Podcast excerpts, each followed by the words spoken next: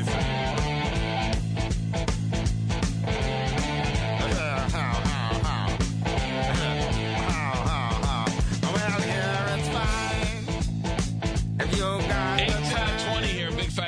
KTRS. Antonio French joins us. Uh, last uh, Thursday, Antonio French, uh, you wrote an op ed piece about uh, Black History Month, and we touched on it on the show. What was your uh, feedback? What was your reaction to that article?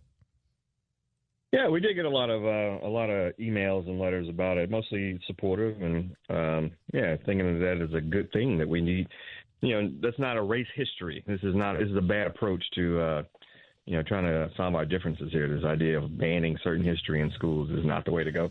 Yeah, so uh, it was interesting. It's up on stltoday.com. We didn't we didn't get to touch on it, but it, it caused a lot of reaction on the show. I get uh, I'd love to get your reaction uh, on this bizarre story that the Post Dispatch ran of this homeless encampment on the corner of Chippewa and Spring. And the argument from the mayor's office says, sorry, there's nothing we can do. The last time we tried to rouse these guys, they just moved down the block. I can't believe that there's nothing the city can do on Chippewa and Spring in front of these people who own this house that there's nothing they can do. Yeah, I mean, clearly that's that's false. Clearly, the the city can do something. Um, you know, it, it's funny if it's frustrating for property owners and business owners in the city right now, folks who are you know, struggling and trying their best to do the right thing. Uh, but if they let their grass in their tree lawn get above 48 inches, the city would issue a fine and uh, inspectors would send them letters and forcibly pay them money.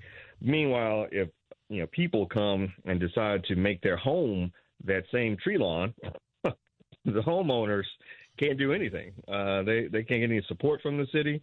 Uh, and if they were to go out there and handle it themselves, uh, surely the city would, you know, would would punish them, and, and pro- probably they'd face, you know, legal uh, and criminal charges. Um, it is a frustrating situation that the city has just decided that this is the approach it's going to take to homelessness. Um, it is it does not solve homelessness. It does not provide dignity for those folks. It does not provide uh, a pathway out of poverty or into a home or a better situation. Uh, what it does is basically say it's not our problem as a city, it's your problem as a homeowner, and uh, we're really not going to do too much uh, to help you.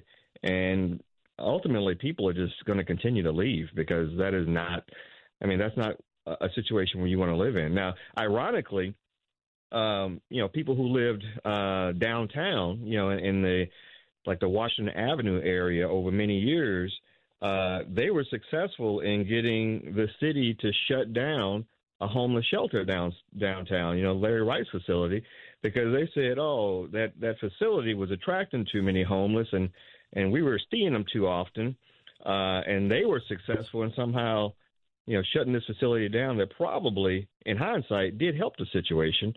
Uh, now those folks are scattered all over, and what used to be a problem an inconvenience for folks who decided to move into that area. By the way, Larry Rice was there before they were, who decided to move in that area. Now, people all over the city are feeling that that inconvenience because the city has just basically tossed his hands up and say, as a matter of policy, we are not going to enforce city laws.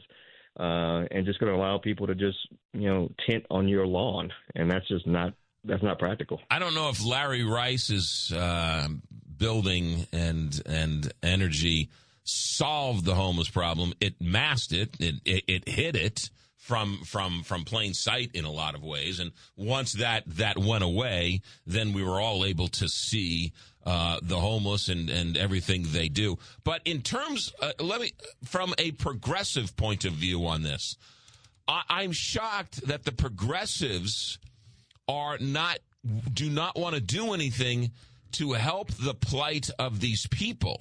And instead, as you say, it's not helping the homeless people to be living on a on a busy street on the corner of Spring and Chippewa.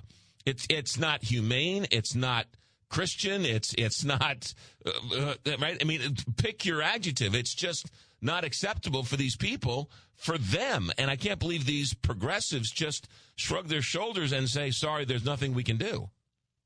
Well, I think two things are happening at once. One is that this is this is kind of a uh, a national progressive agenda. Uh, this isn't really something born in St. Louis, uh, and it doesn't really you know match St. Louis's uh, situation, but it is a national thing that this approach to uh, homelessness or or whatever the phrase is that folks use now, um, the unhoused.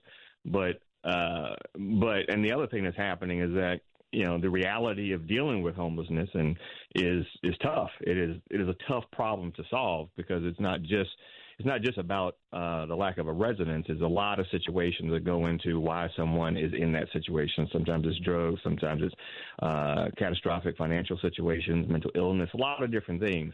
And so, you know, when you talk about like the Larry Rice situation, the Larry Rice solve homelessness? Not at all. Not at all. Not not even close. But it did solve a practical problem, which is that at nighttime people need a place to sleep.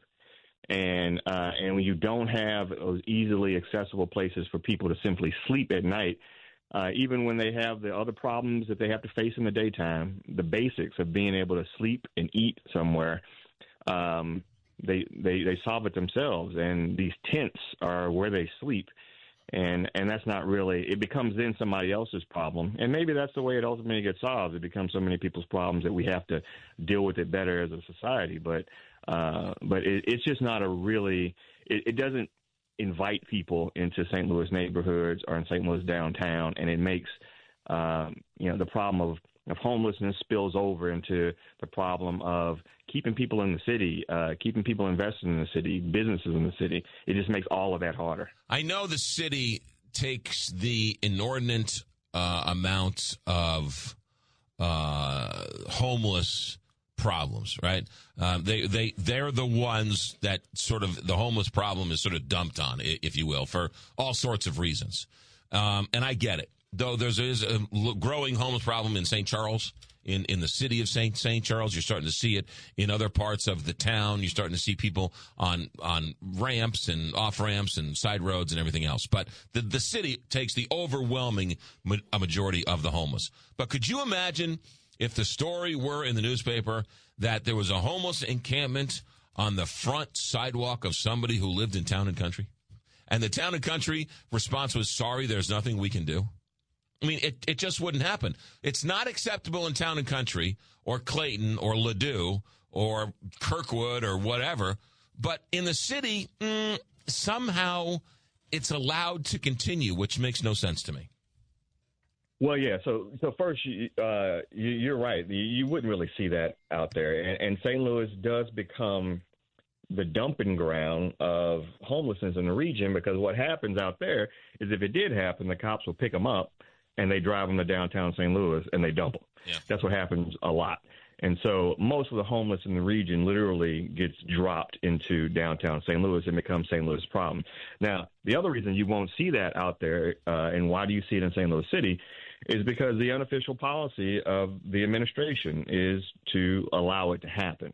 And uh, and you know, if, as long as that's going to be the policy, then it's just going to continue and it's going to grow.